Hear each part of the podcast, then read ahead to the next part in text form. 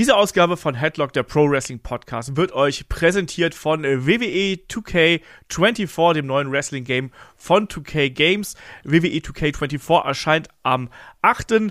März 2024 für PC, PlayStation 4 und 5, Xbox One und Xbox Series X und S.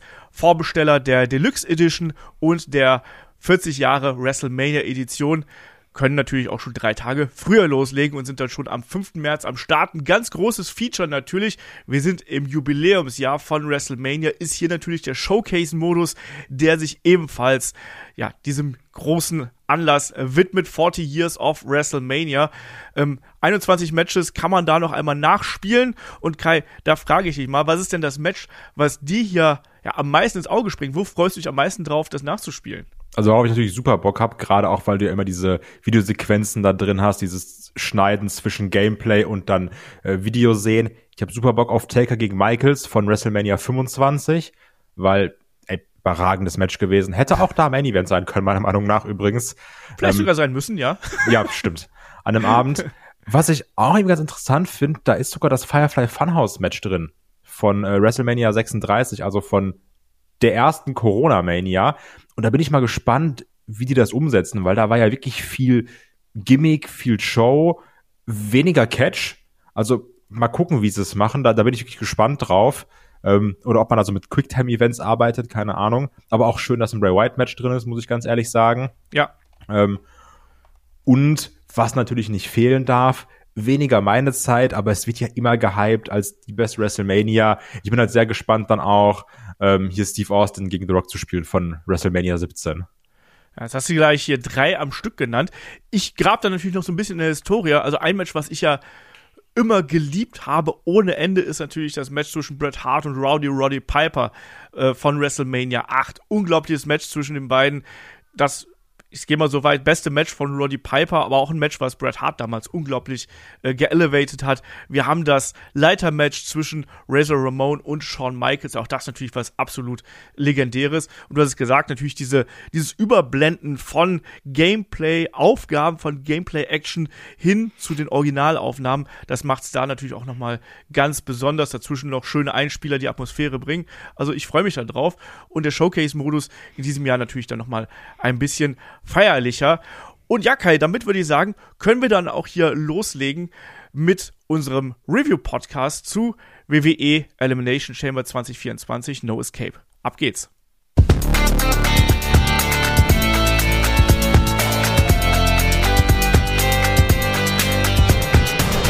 Headlock, der Pro Wrestling Podcast.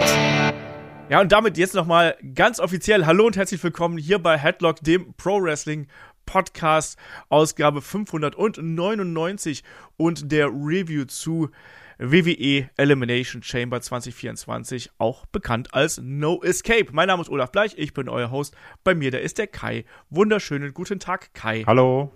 Oder besser gesagt, wunderschönen guten Morgen. Es ja. ist Sonntagvormittag hier. Wir haben gestern uns die Show gemeinsam mit ganz, ganz, ganz, ganz, ganz, ganz vielen Menschen im Livestream angeschaut. Es gab das Live Watch Together. Und da muss ich noch mal gerade sagen, Dankeschön, alle dabei waren. Es hat riesig viel Spaß gemacht, oder? Ja, also war wirklich geil. Ähm, das Witzige war ja auch, wir hatten ja bei Saudi Mania diesen 100-Leute-Peak im Stream.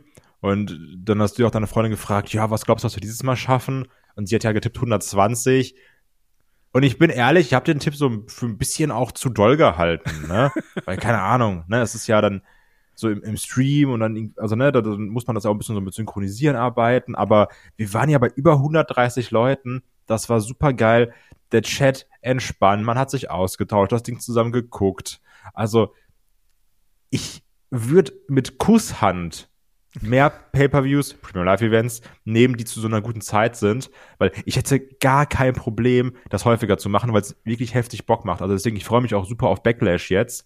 Ähm, oder auch unter diesen Umständen dann aufs nächste Saudi-Event, weil es zeitlich natürlich sehr gut gelegen ist. Also wirklich, das macht super viel Spaß. Ja, äh, es wurden Fragen beantwortet, es wurde Quatsch erzählt. es wurde, ihr habt die Katze, meine Katze gesehen, die wurde zwischendurch ins Bild gehalten und all solche Geschichten. Wir haben auch ein bisschen kommentiert natürlich, wir haben auch ein bisschen analysiert dabei, aber wir haben vor allem alle gemeinsam eine richtig gute Zeit gehabt und das fand ich richtig toll. Also wie gesagt, äh, über 130 Leute hätte ich nicht erwartet. Dankeschön an alle, die dabei waren. Und für alle, die noch nicht dabei gewesen sind, ihr könnt es euch noch auf dem YouTube-Kanal anschauen. Da werde ich die Tage auch noch die Timestamps dann irgendwie versuchen reinzusetzen. Wir haben es diesmal relativ leicht aufgrund der Elimination Chamber Matches. Da kann man ähm, relativ easy quasi in die Matches reinkommen, weil wir da die Countdowns äh, runtergezählt haben. Also von daher, da könnt ihr dann relativ gut synken quasi. Ähm, das ist deutlich einfacher als bei, bei anderen Live-Events, weil er dann doch auf der die Live-Übertragung ein bisschen variiert von dem, was dann quasi später äh, dann als Live-Schnitt äh, online geht. Deswegen ist das nicht ganz so einfach. Live ist dann sowieso besser, wenn man da dabei ist. Ähm, hast du das auch übrigens auch gelesen, weil wir gestern noch beim Live-Kommentieren äh, quasi uns gewundert haben, weshalb äh, ich glaube, beim Match zwischen dem äh, Judgment Day und Tyler Bate und Pete Dunne, dass es da die Schwarzblende gegeben hat, weißt du noch? Weil Dominik der Stinkefinger gezeigt wurde von ganz vielen Leuten. und weil die Dom, Dom ist ein Wanker und sowas gebrüllt haben. und wir so, oh nein, da ist schon wieder ein Bildausfall. Ja. Naja, ist halt Australien. Fand ich ganz, ganz witzig. Naja, aber ähm, damit kommen wir dann jetzt ja auch quasi zur äh, Analyse zu der äh, eingehenden Geschichte hier, was wir dann bei Elimination Chamber alles an Entwicklungen und auch an ja, Matches, Matches gesehen haben. Natürlich, wenn ihr mehr von uns haben möchtet, wenn ihr noch mehr Headlock in eurem Leben braucht, dann schaut gerne auf Patreon, auf Steady oder auch bei YouTube in den Kanalmitgliedschaften vorbei. Ähm, mittlerweile haben wir ein Archiv von, ich glaube, fernab der 800 Podcasts oder sonst irgendwas. Also ich sehe das auch. Wir haben einige, die dann so durch die durch den Katalog gehen auf Patreon und Steady. Da ist der ja komplett. Bei YouTube ist er noch nicht komplett. Da muss ich noch nacharbeiten.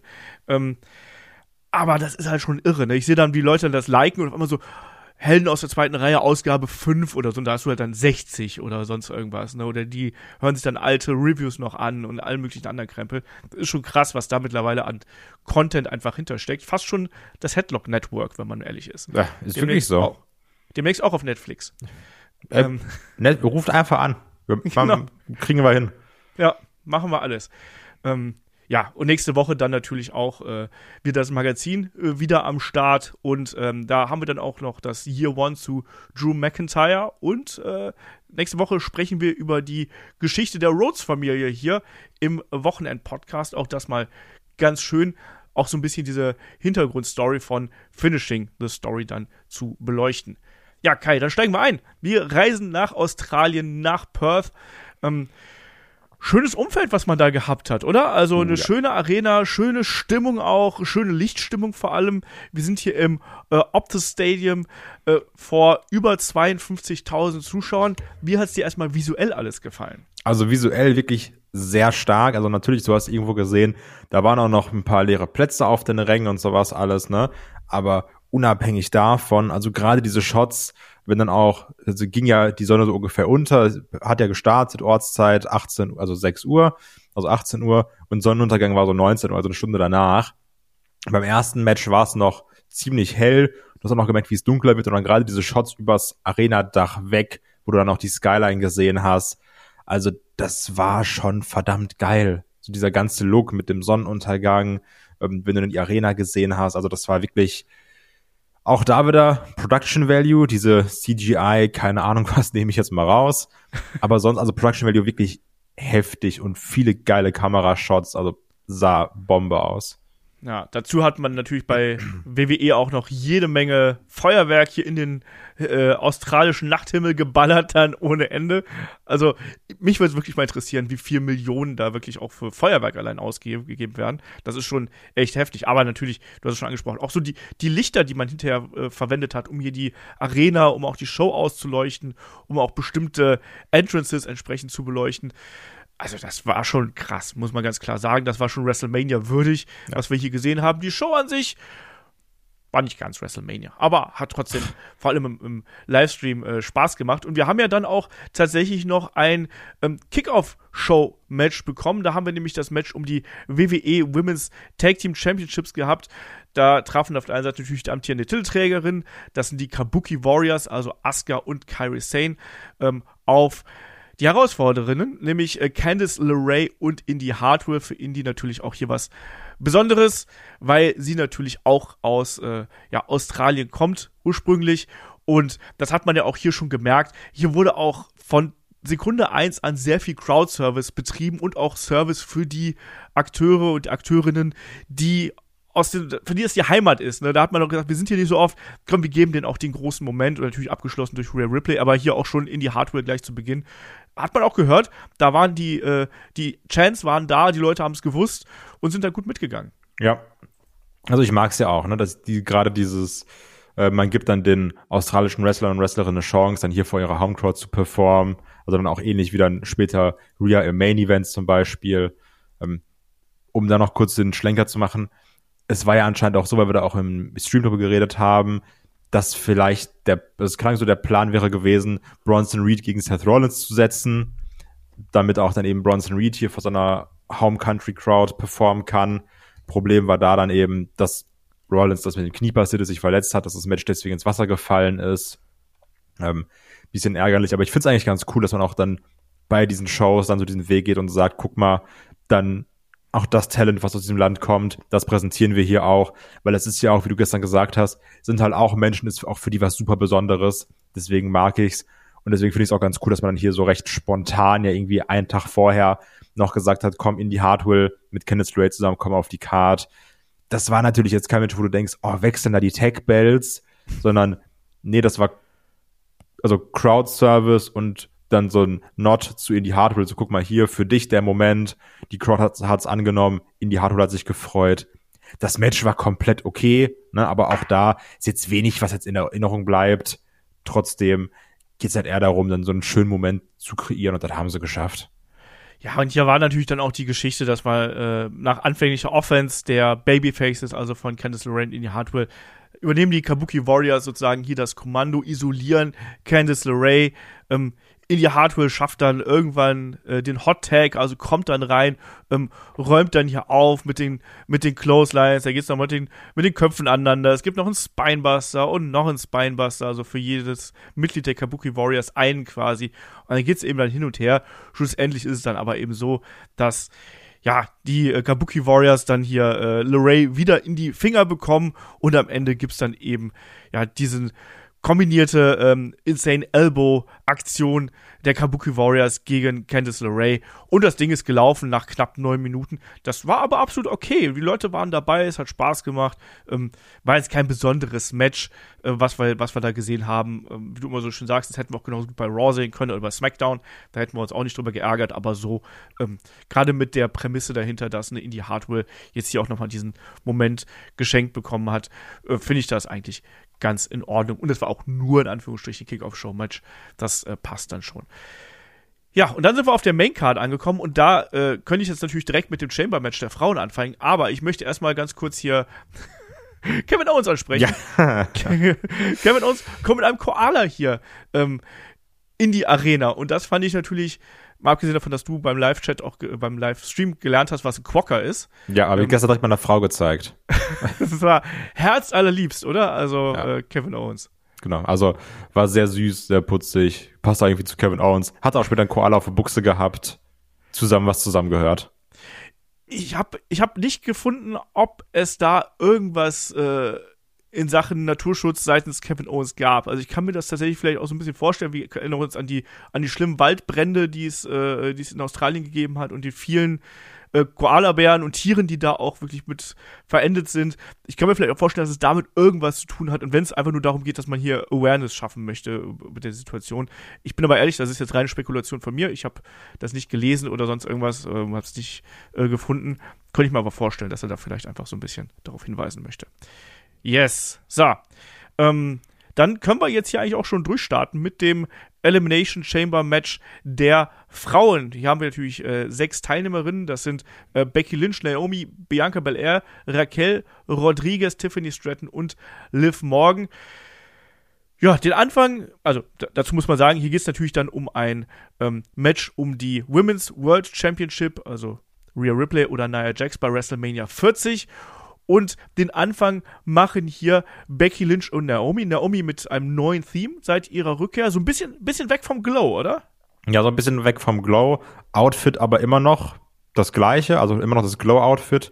Ähm, ja, also wir haben ja auch dann im Match selbst gesagt, bei Naomi musste ich ja auch noch so ein bisschen noch mal was tun, weil das stagniert ja auch eigentlich seit diesem Glow-Ding. Und seit wann hat sie das jetzt? Seit 16, 18? Nagel mich ja. nicht drauf fest. Gefühlt lange ähm, Und man muss auch ganz klar sagen, wie du sagst, waren ja die ersten beiden, die angefangen haben. Und das war holprig. Also der Anfang war wirklich holprig und hat auch wirklich gedauert, meiner Meinung nach. Ähm, diese fünf Minuten, die es ja dann immer sind, bis sich der nächste Pot öffnet in etwa, da war viel off. Also auch gerade jetzt bei einer Naomi, auch im weiteren Verlauf des Matches, da hatten wir dann auch im Stream drüber gesprochen. Ich weiß nicht, was es war, aber das ist ja angemerkt, bei TNA war das gut. Die hatte auch eine gute Fehde mit Jordan Grace. Aber hier, ähnlich wie auch im Rumble, ich weiß nicht, ob es nochmal eine andere Aufregung ist. Es ist eine, natürlich eine große, eine, eine riesige Crowd.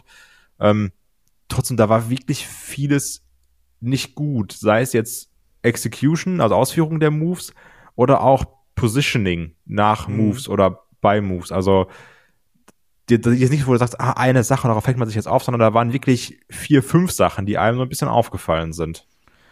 Es fehlte auch so ein bisschen die Energie.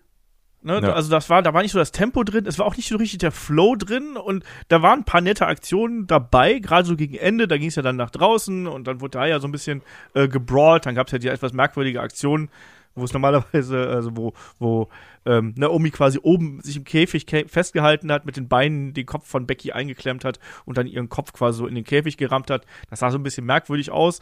Ähm, normalerweise macht sie das ja so, dass dann quasi der der Kopf erst in den, in den Hintern geht, quasi, und danach in den Turnbuckle.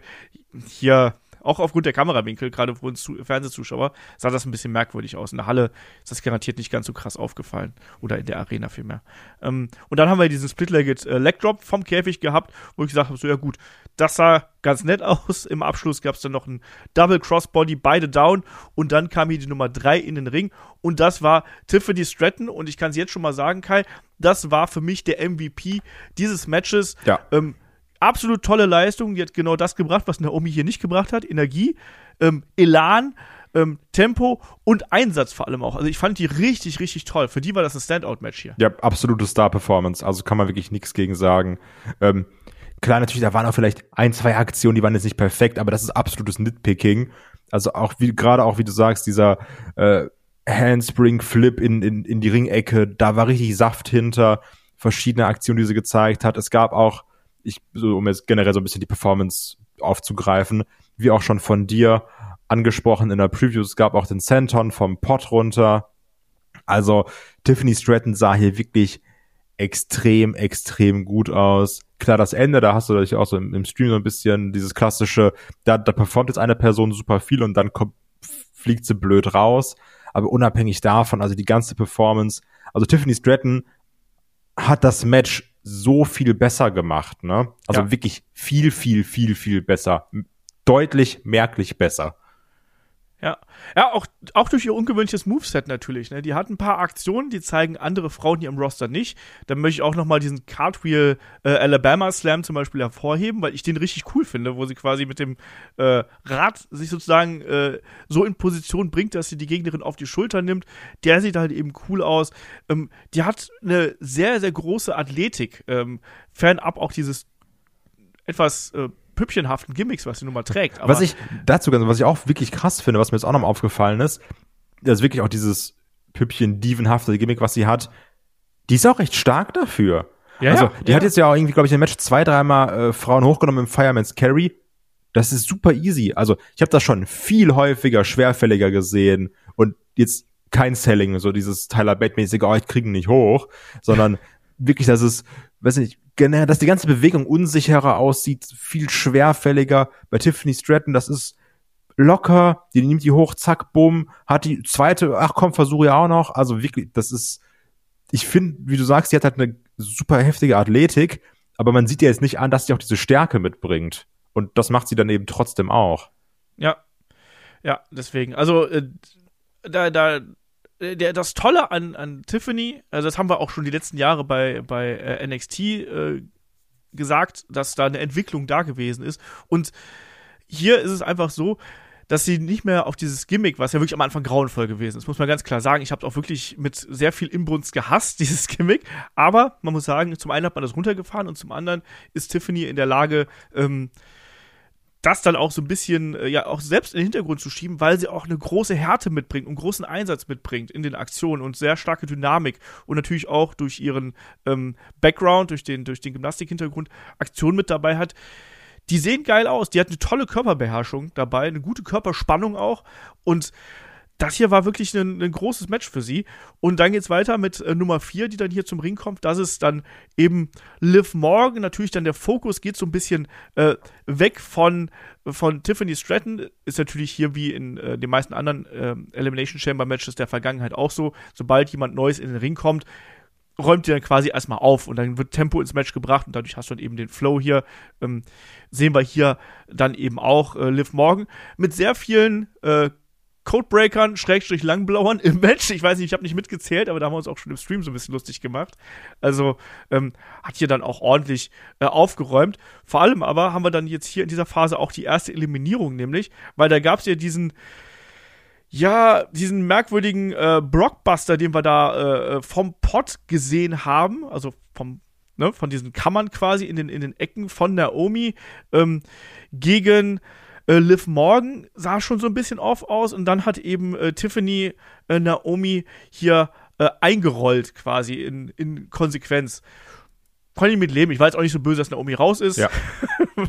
und die Aktion selber, dieser Blockbuster, da war, waren wir uns auch alle gar nicht so genau sicher, was es denn eben gewesen sein sollte. Der war auch nicht so 100% on time.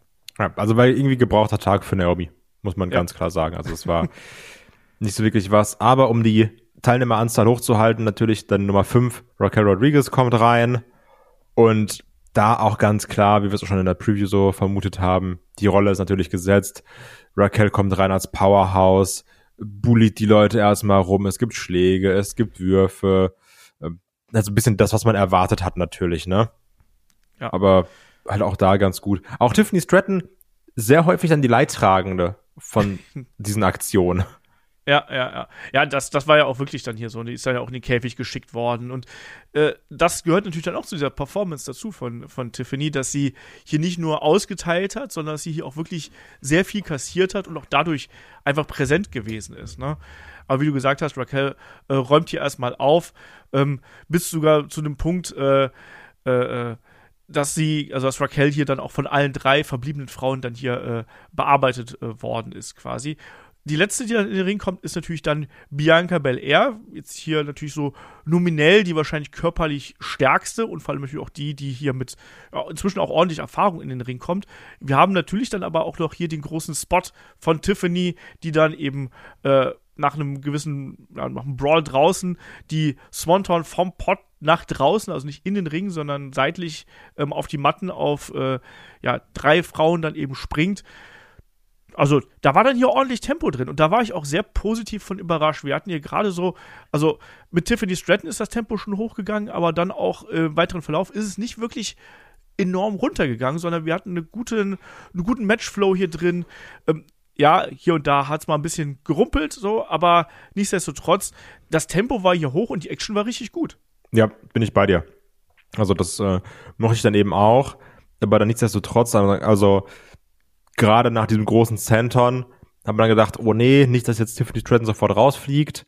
Aber so in etwa war es dann eben auch, weil da lagen dann viele draußen rum. Liv Morgan war dann als einzige noch übrig. Es gab ein sehr kurzes One-on-One -on -One zwischen äh, Tiffany Stratton und Liv Morgan, wo es dann eben den Prettiest Moonsault Ever geben soll. Der wird dann aber unterbrochen und dann gibt's den, ähm, oder beziehungsweise gibt's dann die Downward Spiral, während dann noch Tiffany Stratton auf dem Rope steht und zack, bums, eins, zwei, drei. Hat der Crowd nicht so ganz gefallen, ne? Also da gab es dann auch noch ein bisschen negative Reaktion, aber das ein oder andere Bu. Also man hat ja schon gemerkt, Stratton hat die Fans auf jeden Fall gut mitgenommen in diesem Match. Genau, es war Oblivion, ne? Also das ist ja der, der Finisher von, äh, von Liv Morgan, der hier zur, zur Eliminierung geführt hat. Ja, und danach ging es dann auch relativ fix, ne? Das war ja dann hier so ein bisschen ähm, die, äh, die Wechsel gehabt haben. Ne? Als nächstes war dann eben Raquel dran und wir haben ja schon so ein bisschen so ein Muster gehabt, wie hier die äh, Ausscheidenden quasi dargestellt worden sind. Weil es war ja wirklich so, dass die dann quasi nochmal so einen so einen Moment bekommen haben. Sie wurden nochmal stark dargestellt, nur um dann am Ende hier zu eliminiert zu werden. So ganz ähnlich war es ja dann auch bei, äh, bei Raquel, die ja dann hier noch gegen ähm, Liv Morgan und Becky Lynch ja noch diese, bei, diese doppelte ähm, Powerbomb quasi äh, gezeigt hat nur um dann im KOD von Bianca Belair zu landen, die dann den Pinfall hier landen konnte. Und dann haben wir eben die verbliebenen drei gehabt mit äh, Liv Morgan, Becky Lynch und äh, Bianca Belair. Ja, und auch hier ging es jetzt ja auch noch mal, ordentlich schnell zur Sache. Vor allem auch eine Bianca Belair hat ja dann gegen Ende dann noch mal ähm, auch wirklich ihre, ihre Kraft ausgespielt, aber auch ihre Athletik. Wir haben dann zum Beispiel den 450 Splash gesehen, sollte auf Becky Lynch gehen, die hat dann aber die Knie angezogen, ähm, sollte dann den KOD gegen Liv Morgan geben, äh, die hat dann aber auch hier gekontert mit so einer Art, ja, Jawbreaker, äh, auch da wieder Codebreaker-Kombo, so, so in, die, in die Richtung. Ähm, und dann haben wir, eine, wie ich finde, eine, eine sehr coole äh, Combo hier auch gehabt, nämlich diese Geschichte, wo ähm, quasi Becky Lynch in der Ecke gestanden hat und den äh, Manhandle Slam zeigen wollte. Und ich weiß da, was du auch sehr überzeugt von. Und äh, Bianca Belair kontert das quasi mit einem Backflip nach hinten. Also sie federt quasi auf das auf die untersten Seile und federt nach hinten raus, um so den Manhandle Slam zu kontern. Ja. um dann die nächste Kontersequenz anzusetzen. Das fand ich schon eine sehr innovative Geschichte. Wie ging es dir da? Ja, das sah sehr cool aus und das sah auch so picture perfect aus. Jetzt nicht mit zu weit oder hier und nochmal umgefallen, wie wir es ja gleich im Finish haben, obwohl es da nicht wirklich schlimm war, muss man sagen. Ähm, also wirklich, das, das hat mir gefallen, weil ich damit auch nicht gerechnet habe. Weil ich dachte, ja. ja, mal gucken, was sie jetzt machen, aber okay, dann da so rauszuflippen, fand ich stark. Ja, das sah, das sah auch echt gut aus. Da war das Timing on point. Ähm, das hat absolut gepasst. Worauf du gerade angespielt hast, war natürlich dann der versuchte KOD von Bianca Belair gegen Becky Lynch, wo er Becky Lynch quasi rausgeflippt ist und so ein bisschen ja, die Balance verloren hat, einfach bei der Landung auf dem Allerwertesten gelandet ist.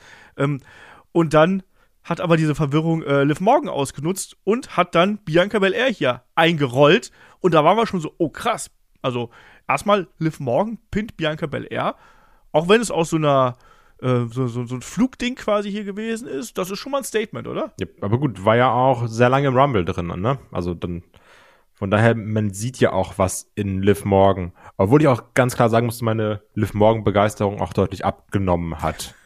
ja. Also auch jetzt so im, im Verlauf des Matches, da hat man schon gemerkt, ähm, ja, die ist gut, aber wenn sie dann wirklich mit mehreren guten Frauen im Ring steht, merkst du, da fehlt halt noch viel, weil es war ja auch irgendwann Running Gag im Chat. Okay, wie viele Codebreaker kann Liv morgen noch zeigen, weil es so gefühlt einer von zwei Moves ist, den sie gebracht hat in diesem Match. Ne? Ja.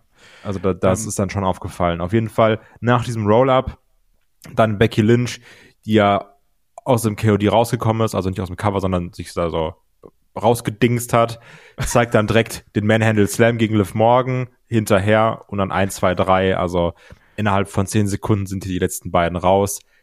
Becky Lynch hat gewonnen, ähnlich wie wir es auch predicted haben. Also wir werden dann bei WrestleMania Becky Lynch gegen den Sieger von Rhea und Nia Jax kriegen. Wer das wohl gewonnen hat. Ähm, also auch da, es war wie zu erwarten. Na, jetzt kann man wieder sagen, ich finde die Card schlecht, weil ich konnte alles genauso predikten. Alles ist passiert, wie ich gesagt habe. Oder man sagt einfach, ja, war doch spaßig. Was ich aber komisch finde, was mir jetzt gerade so auffällt bei der Review, Becky Lynch hat gewonnen und ist auch die richtige Siegerin. Wir haben nicht eine einzige Aktion von Becky Lynch erwähnt. das stimmt. Also es ja, ist, und Manhandle Slam am Ende haben wir erwähnt. Ja, also. weil es die letzte Aktion des Matches war. Aber, aber das stimmt schon, sie war jetzt nicht die prägende Gestalt hier innerhalb des Matches. Wir Eben. haben zwar auch immer mal zwischendurch mal das Armhör-Ansätze und sowas gehabt, aber äh, sie ist da nicht die prägende Figur gewesen. Das waren tatsächlich andere. Aber das ist jetzt eben nicht wie, wie damals hier zum Beispiel die Shayna Baszler Performance, wo sie ja. das Ding gesolot hat. Alle fünf alleine raus, sondern Becky war jetzt hier nicht heraus, also die herausragende Person, wo man gesagt hat, die gewinnt auf jeden Fall, sondern man hat das dargestellt, das ist halt auch für einen Becky Kampf und kein ja. klares Ding, wo hier Manhandle Slam Pin, Manhandle Slam Pin, sondern das war jetzt ja am Ende dann auch ein Sieg aus der Intelligenz raus, zum Beispiel. Ja, ja absolut. Vollkommen, vollkommen richtig. Ähm, und es war jetzt auch nicht so, als ob die Matchgeschichte um sie herum Ja. gewesen wäre. Ne? Klar, dieser Kampf um das Title-Match, das war schon da, oder der war schon da vielmehr. Ähm, aber nur so als, als ein Beispiel, Drew McIntyre war im Main-Event, äh, nicht im Main-Event, im, im äh, Elimination Chamber-Match der Männer, war er wesentlich präsenter und da war auch die Story viel, viel stärker auf ihn zugeschnitten, als das jetzt hier der Fall gewesen ist. Bin ich komplett bei dir. Sondern hier hat man tatsächlich viel stärker probiert, ja, alle stark in den Mittelpunkt zu rücken. Ich finde, alle haben hier einen, äh, einen Spot gehabt, vielleicht Naomi mit am wenigsten, aber haben wir gerade schon drüber gesprochen. Äh, aber, aber Becky hat sich hier wirklich rausgenommen. Äh, erst gegen Ende ist sie dann wirklich hier in den, in den Mittelpunkt gerückt und war dazwischen eigentlich eher so der Kid, der das Ganze zusammengehalten hat. Mehr aber eben auch nicht. Auf jeden Fall, Becky setzt sich dann hier durch und wir können weiter auf der Card machen. Wir müssen jetzt nicht alle Werbetrailer, äh, alle äh, Zusammenfassungen, alle hey, fahrt doch mal nach Australien Trailer hier aufführen, weil Kai, da muss man auch sagen, das sind schon eine ganze Menge Trailer, die wir dann hier auch gesehen haben zwischen den Matches, ne? Ja, das war wirklich sehr, sehr, sehr viel. Ne? Also deswegen dann guckst du das Event live und dann geht's so irgendwie dreieinhalb Stunden, Pi mal Daumen. Und ich glaube, wenn du es dir dann real life anschaust und dann die ganzen Sachen skippen kannst, da bist du dann in zwei Stunden durch. Ja, also du hast reine Matchzeit, hast du eine Stunde 50 oder sowas um den Dreh. Plus dann eben auch noch die, ähm, den Grayson Waller-Effekt mit dabei, der auch insgesamt über 20 Minuten ging. Also, ähm, ja, es war, es war jetzt keine reine Wrestling-Show, sagen wir es einfach mal so. Ähm, machen wir aber weiter. Wir sind jetzt hier beim nächsten Match angelangt wir haben ja noch zwei, in Anführungsstrichen, ja, weitere Titelmatches hier außerhalb der Elimination Chamber Kämpfe am Start. Und da haben wir natürlich einmal das Tag Team Match um die Undisputed WWE Tag Team Championships. Auf der einen Seite haben wir hier ähm, die New Catch Republic, Pete Dunn und Tyler Bate. Und auf der anderen Seite haben wir natürlich hier die Titelträger, den Judgment Day, Finn Balor und Damian Priest, begleitet von Dominic Mysterio. Ja, und Dominic, äh, der war auch in, auch in Down Under ist der ein Heatmagnet, oder? Ja, also auch da, ähm, auch wieder im Chat, Liebe für Dominic Mysterio, fantastisch. Ich finde es wirklich genial, auch wenn man so zurückguckt, dann noch mit, als er mit seiner Kapuze daneben Papa debütiert ist. Hat, ach du meine Güte. Also, dass der seine Rolle so gefunden hat als most hated guy und wie er das auch dann äh, nutzt und die Leute da auch Bock drauf haben und mitgehen, ne? Wo er dann auch versucht hat, den Judgment Day anzukündigen und du hörst halt nichts und alle können sich darauf einigen, ja, wir hassen Dominic Mysterio und es ist so dieses schöne, die Crowd ist nochmal mehr Teil der Show, weil da haben sie halt auch eine Rolle, weil unsere Rolle als Crowd ist es, Dominic zu hassen und ihn auszubuhen und ihn gar nicht zu Wort kommen zu lassen. Und wirklich, das macht mir immer Spaß, wenn ich das sehe. Egal ob bei Raw oder auch jetzt hier. Ich, das funktioniert einfach.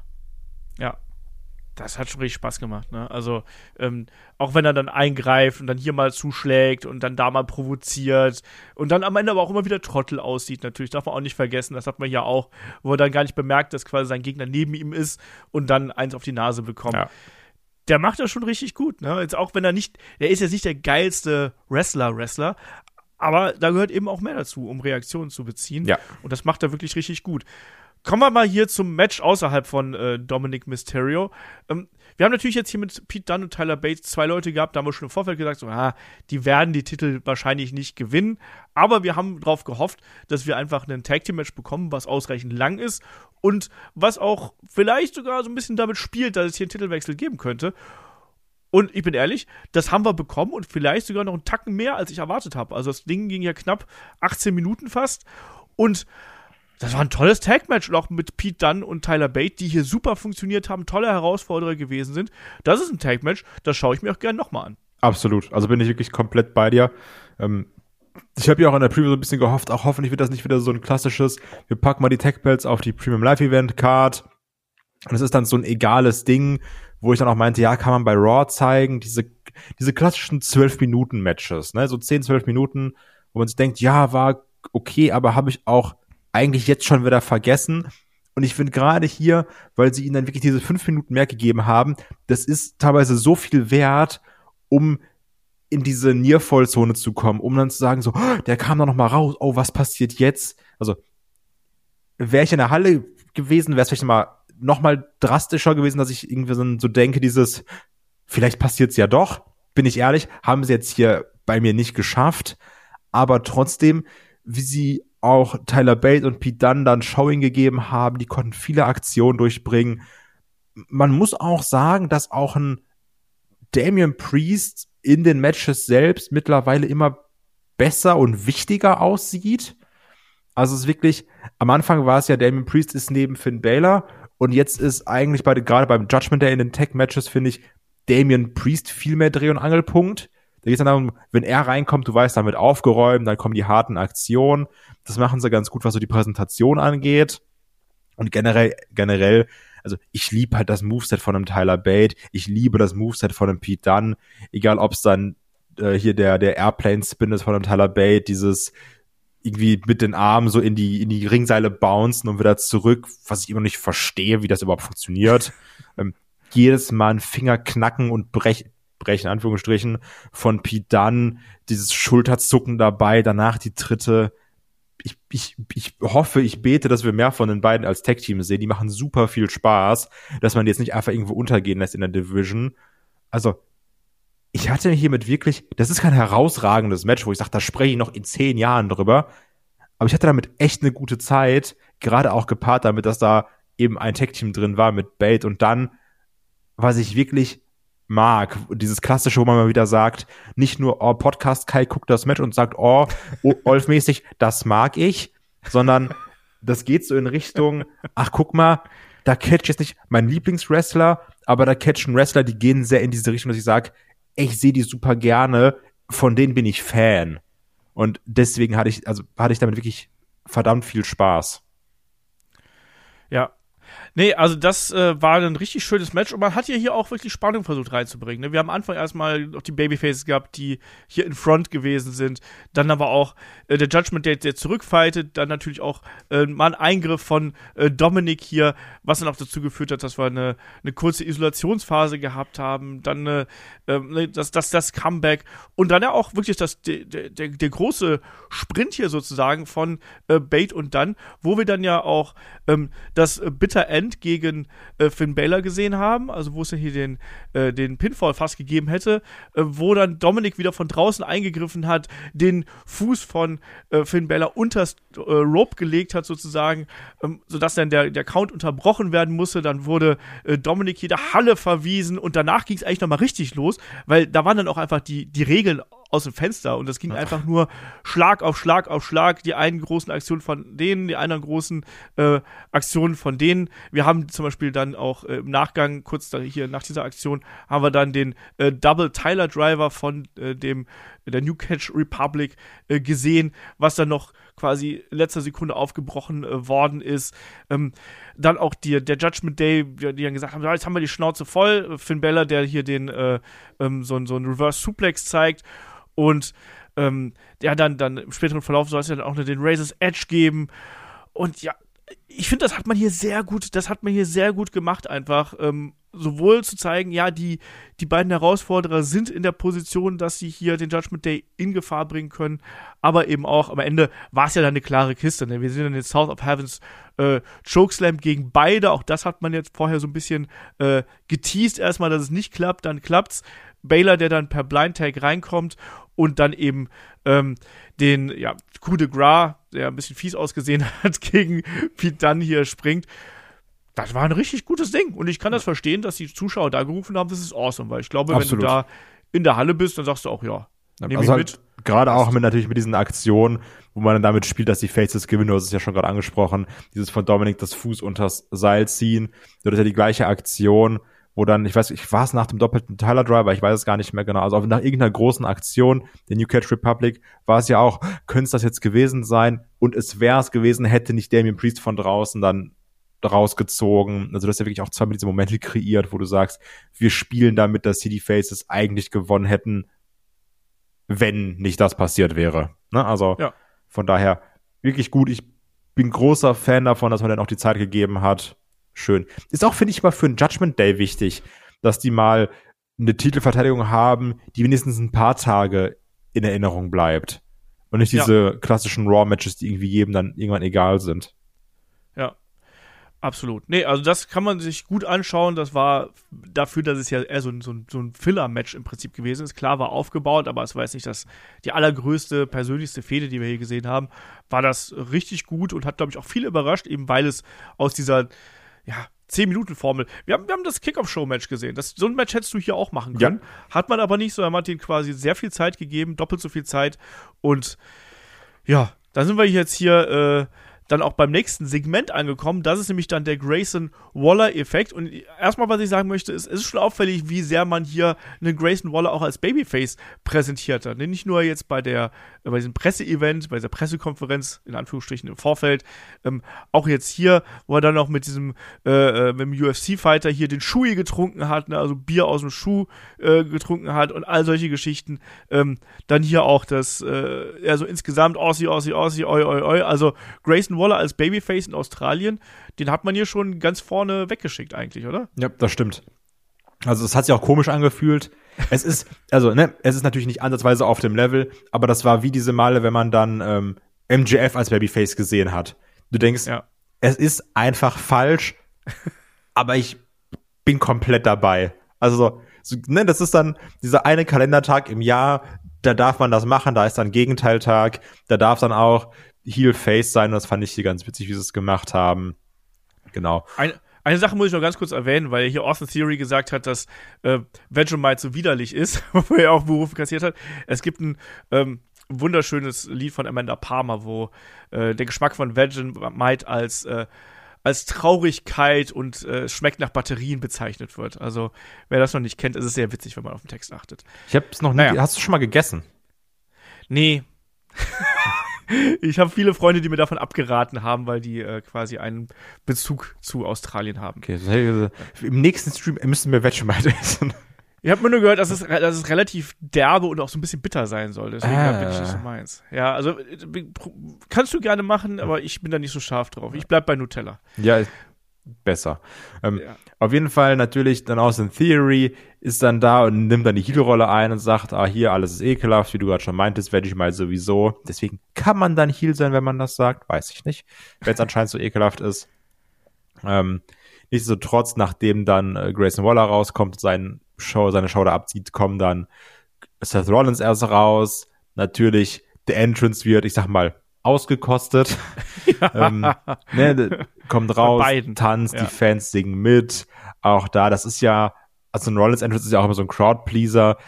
Da haben wir gesagt, ach du, machen wir den nächsten Crowdpleaser, dann kommt Cody Rhodes raus. Ich bin Freund davon, habe ich auch im Stream gesagt, dass man jetzt wieder Themes einfach mitsingt, weil es gibt sowieso viel zu wenig gute Themes, die auch Lyrics haben. Und deswegen das hier schön mitsingen auch der Entrance, der knallt halt geisteskrank jedes Mal, ne? Dann sind wir auch schon eine gute Zeit im, im, im Segment drin und dann geht hier erstmal das Talking los. Ja, also das Segment ist jetzt auch nicht so inhaltsstark, sagen wir es einfach mal so. Da gibt es ein paar Punkte, die hier äh, interessant sind, aber es ist jetzt nicht so, dass das so ein äh, großer Payoff gewesen wäre. Ich bin ehrlich, ich habe mir ein bisschen mehr erwartet von dem ganzen Ding hier. Ähm, zum einen kündigt ja Rollins an, dass er in wenigen Tagen wieder medically cleared äh, wäre. Das heißt also, er ist wieder fit für In-Ring-Action und dann kann er quasi eben auch bei WrestleMania äh, 40 antreten. Das ist schon mal das Schöne an der Sache, was wir jetzt hier ansprechen müssen. Und die andere Sache ist natürlich, dass Cody sich dann zum Wort meldet und sein Wort direkt an äh, Dwayne The Rock Johnson und dessen äh, Sprüche äh, äh, richtet quasi. Ja, na, ja na, wenn, wenn jetzt über mich reden würde, dann würde er irgendwas mit Candy, irgendwas sagen, mit Pooh oder keine Ahnung was. Und wie heißt denn nochmal, wie, wie hat er nochmal meine Fans bezeichnet? Oder Grayson Waller gleich so, Cody Crybabies. Das fand ich sehr, sehr witzig. Ähm, naja, schlussendlich die große äh, Geschichte hier ist ja wohl, dass ähm, Cody sagt, dass er ähm, anytime, anywhere gegen The Rock antreten möchte. Ich glaube, das ist hier das, das Wichtigste, was wir hier haben. Und auch eine One-on-One -on -One will er eigentlich haben, lieber Kai. Was heißt das denn? Ja, genau. Er sagt dann auch, hier One-on-One mache ich dich platt. Aber auch da das Wichtige, dann sagt halt Rollins, ja, du weißt doch, wenn du gegen Bloodline kämpfst, da gibt's kein wirkliches One-on-One. -on -One, ne? Also wäre ich dann auch dabei. So, gib mir einen Anruf, ich komme rum. Ja. Und natürlich auch dann hier die Frage, geht man in Richtung 1 gegen 1 mit irgendwie einem Manager, ne, also mit äh, Ringside-Hilfe, oder geht man in die Richtung, die ich auch schon vermutet habe, und man sagt, Night One, Tag Match, Cody Rollins gegen Roman Rock. Passt ja auch, damit dann natürlich dann da so ein bisschen die Differenzen zwischen Roman und Rock wachsen können. Und dann bei Night 2 dann eben Cody gegen ähm, Roman natürlich und dann auch bei Night 2, weil Rollins ja schon in der ersten Nacht dann auch gecatcht hat, dann eben gegen Drew McIntyre. Ich finde das immer noch eine gute Idee. Du gibst den Leuten The Rock. Es ist auch viel besser, als Rock in Singles Match zu stecken. Jetzt, ne, also es sind ja auch, es gibt auch Leute, die sagen, ach nee, will ich nicht, ich hätte lieber Roman gegen Rock gehabt. So, von der Größe her, okay, so, ey, wenn du, wenn du das geiler findest, ist dein Ding, meins wäre es jetzt nicht. Aber ich glaube, wir, wir können uns darauf einigen, im Ring wäre das echt nicht ansehnlich geworden. Also du hättest da sehr viel mit der Reaction und mit dieser Epicness, dass die beiden sich ineinander überstehen, arbeiten müssen. Die Frage ist aber, hätte das geklappt auf 90, ach, auf 93 wäre heftig, auf 30 Minuten. oh Gott, oh Gott. Ja. Weil so The Rock ist jetzt auch schon ein bisschen her, dass er sein letztes Match hatte, ne? Das war ja das eine gegen Cena dann. Eric Rowan nehmen wir jetzt mal raus. Tut mir leid, Eric Rowan.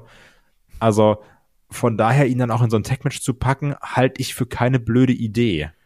Ja, bin ich bei dir. Oder man will hier wirklich Cody als den, den Überflieger quasi präsentieren, der sowohl The Rock in einem One-on-One als auch dann Roman in One-on-One äh, besiegt. Ich würde aber auch eher mit der Tag-Team-Variante gehen. Ich finde das irgendwie ein bisschen angenehmer. Also ich finde halt auch, die, die Tech-Variante macht ja auch insofern mehr Sinn, wenn man davon ausgeht, dass dann Rock Roman irgendwann den, den Belt kostet.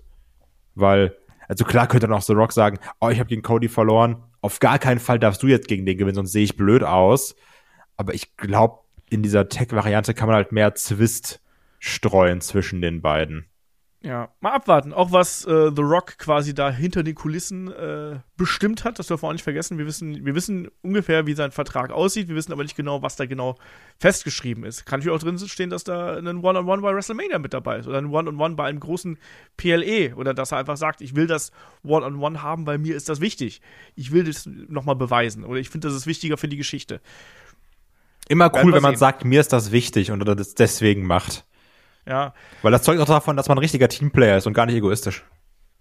Wir schauen mal. Es ist ja am äh, Freitag ist ja The Rock bei SmackDown anwesend, dann ist ja SmackDown auch wieder live und dann kriegen wir vielleicht äh, eine Bestätigung oder eben eine, äh, auf jeden Fall eine, eine, eine, Weiterführung dieser ganzen Geschichte und werden da mal schauen, wie das hier eben weitergeht. Ich muss sagen, das, das Segment war unterhaltsam und alles. Es gab natürlich danach noch ja hier einen Austin Theory, der sich hier mit einmischt und dann dumme dumme The Rock-Sprüche äh, äh macht und äh, hier Cody im Speziellen damit beleidigt und dann ja, wird er dann eben, während er äh, If You Smell äh, also nachbrüllt quasi, wird er dann in so in das Schild von dem äh, Grayson Waller-Effekt hier reingedonnert und dann gibt's noch den Stomp zum Ende und die Cody Cutter.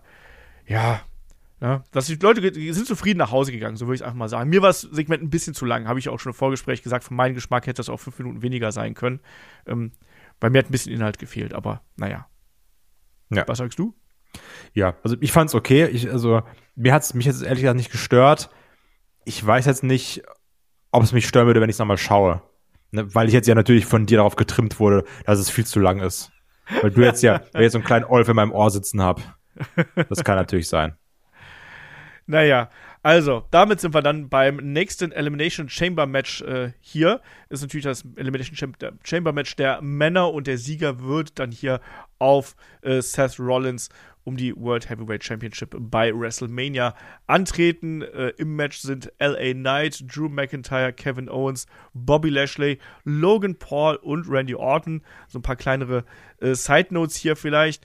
Ähm, Bobby Lashley nach den Attacken von äh, Karrion Cross ähm, und äh, hier schwer bandagiert, also wirklich sehr dick äh, den einen Arm, der bearbeitet worden ist, ja hier äh, eingewickelt. Und vielleicht auch hier nochmal ein spezielles Wort für Logan Paul. Also, der macht sich ja hier wirklich einen guten Namen darin, wirklich so der absolut nervige Heel zu sein. Nicht nur, dass er hier irgendwelchen Leuten äh, Kaugummis auf den äh, Prime, auf die Prime-Flasche äh, klebt, die äh, da am Ring sind, sondern das hab, ist mir während der Übertragung gar nicht so richtig aufgefallen, dass er da den Pot von innen bemalt hat. Habe ich oder? doch gesagt, dass er da so gegengedingenst hat und dann Kevin Owens Sucks oder sowas alles. Ja, genau. und, und Teufelshörnchen hat er gemalt, dass er seinen Kopf da durchstecken kann. Ja. Fand ich witzig. Fand ich witzig. Und Kevin Owens natürlich auch ganz viel Liebe. Also der Ach. war ja hier komplett drin, oder? Ja, Kevin Owens. Also dafür muss man vielleicht kurz zum Match kommen, weil angefangen haben LA Knight und Drew McIntyre. Ne, und dann ging es auch irgendwann relativ schnell in Richtung Pot-Action. Natürlich, wo dann der Kopf gegen den Pot gehauen wird. Und das macht dann eben LA Knight auch mit Drew McIntyre, haut seinen Kopf gegen den Pot von Kevin Owens. Und Kevin Owens haut dann halt von innen gegen die Scheibe. Ist so eine einfache Idee, ne? Aber hat man so jetzt auch noch nicht so häufig gesehen. Wirklich genial. Und das war eine der Aktionen. Also es hat sehr viel Spaß gemacht. Drew McIntyre, ne, ich, ist wieder in seinem Troll-Meme-Lord-Modus. Dann sagt er, ach guck mal, wenn ich schon im Match bin, zeige ich doch ein GTS, wenn die Fans schon für CM Punk chanten. Also das nimmt er komplett mit, das embraced er. Das, äh, das mag ich, um es mit Olls Worten zu sagen. Übrigens, auch hier nochmal ganz kurz, äh, bevor ich es vergesse, am Anfang dieses, jeder geht noch mal kurz rum und guckt jeden an und Randy Orton geht noch mal auf den Pott, hat auch ein bisschen Zeit gefressen. Ja, absolut. Randy Orton geht nochmal auf den Pott, ist auch äh, ein wunderschöner Ja. Satz. genau. Das frisst bestimmt auch Zeit, je nachdem. ja, garantiert. Äh, ja, natürlich, das, das hat auch echt nochmal Zeit genommen. Hat aber auch ein paar schöne Momente gehabt. Also auch gerade hier, äh, als dann ein Logan Paul zum Beispiel zu Kevin Owens gegangen ist und Kevin Owens hat da erstmal die, den Kopf gegen die Scheibe geschlagen, ne, und so. Also da war auch schon ein paar schöne Interaktionen der Beteiligten mit dabei. Generell aber das Match nicht so schnell und auch nicht so heftig, wie wir uns das, glaube ich, alle vielleicht auch ein bisschen erwartet und erhofft haben. Du hast gesagt, ähm, LA Knight und äh, Drew McIntyre haben hier den Anfang gemacht. Das war alles, äh, ich sag mal so, in Ordnung. Dann Nummer drei kam dann äh, Kevin Owens mit dazu, hat dann hier eben, ja, auch wieder da, wieder aufge, aufgeräumt quasi. Es ging dann auf den Turnbuckle. Ähm, Owens schickt dann Drew McIntyre runter. Es gibt einen Frog Splash. Ähm, natürlich noch kein, noch kein Pin oder sonst irgendwas. Äh, ja, und im Endeffekt können wir da warten, bis die Nummer 4 reinkommt. Das war dann eben äh, Bobby Lashley. Und der war dann so der Erste, der, der dann auch noch mal so ein bisschen durch die Kraft hier dominiert hat. Ne? Und das sehen wir dann ja auch im späteren Verlauf noch mal, der dann ordentlich mit den Spinebusters hier sich durchgesetzt hat und im späteren Verlauf noch mit den Spears. Das hat dann gepasst. Aber wir waren uns so ein bisschen einig, dass es war, es war viel rumliegen und es war jetzt nicht so schnell und, und hart geführt, wie wir uns das, glaube ich, gedacht haben. Wie, also wir waren alle so ein bisschen enttäuscht eigentlich von dem Match. Ja, das Match hat ein bisschen von, also was ist ein bisschen, das Match hat sehr von seiner Star Power gelebt, die da drin ist. Ne? Also, dass halt du ja eben dann die Namen da drin hast, dann mit einem LA Knight, der Reaction zieht, mit dem Drew McIntyre, so als Favorit, mit einem Randy Orton natürlich, der einfach Randy Orton ist, der hast du ja auch gesagt, der ist halt ein Megastar, ne?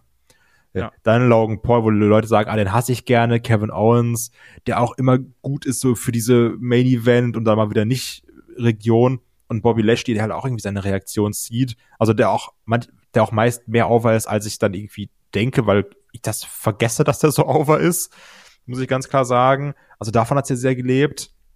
Und du hattest halt auch die großen Aktionen, wie zum Beispiel auch ein Bobby Lashley oder auch dann, als dann Randy reinkommt, sein Powers, also sein, sein, sein Signature-Repertoire abfeuert. Das Problem ist eben, wie du gerade schon meintest, zwischen diesen Sachen war häufig viel Downtime. Jetzt entweder durch Selling oder durch andere Sachen, durch Showboating. Also, was ja auch interessant war, dann als Randy Orton reinkam, da gab's dann ja auch diesen Power Slam und dann den äh, Hangman DDT. Mhm. Und das war ja auch ein Punkt, wo er sich dann den Rücken hält und wir dachten und der Chat dachte und alle in der Arena dachten, hat er sich gerade den Rücken verletzt? Und so wie es jetzt klingt, war da nix. Es war einfach sehr gutes Selling von Randy Orton. Ja, es gibt einfach keine Meldungen und keine Meldungen sind in dem Fall, glaube ich, einfach gute Meldungen quasi, ähm, dass da nichts Schlimmeres passiert gewesen ist, weil er war ja dann auch wirklich eine ganze Zeit lang raus einfach und wir haben uns da auch wirklich Sorgen gemacht, weil wir Ja. kennen jetzt die Geschichte um äh, Randy Ortons äh, Rückenverletzung. Ähm, offensichtlich ist da äh, dann aber auch äh, nichts passiert. Wir sehen dann im weiteren Verlauf eben auch ähm, ja, hier die, die, die Tackles in die, in die Ringecken und die Clotheslines von einem äh, Bobby Lashley, wo dann wieder ein bisschen mehr Tempo drin gewesen ist. Drew McIntyre hat dazwischen auch noch immer natürlich seine Aktionen gezeigt, dürfen wir nicht vergessen. Er hat aber auch viel kassiert. Also auch der war hier schon der war in einer ähnlichen Rolle wie, äh, wie Becky Lynch im ersten Match, aber dann auf eine etwas prägnantere Art und Weise vielleicht, weil der auch dann, äh, kommen wir gleich zur Eliminierung, da auch eine größere Rolle gespielt hat natürlich. Ne? Ähm, ja, Nummer 6, der dann eben schlussendlich äh, reingekommen ist, ist natürlich dann ein äh, Logan Paul. Der erstmal nicht reinkommen wollte, weil Ja. blöderweise hat dann natürlich Kevin Owens draußen am Pod gewartet. Äh, Dann dachte sich Logan Paul, ich halte ihn lieber erstmal zu.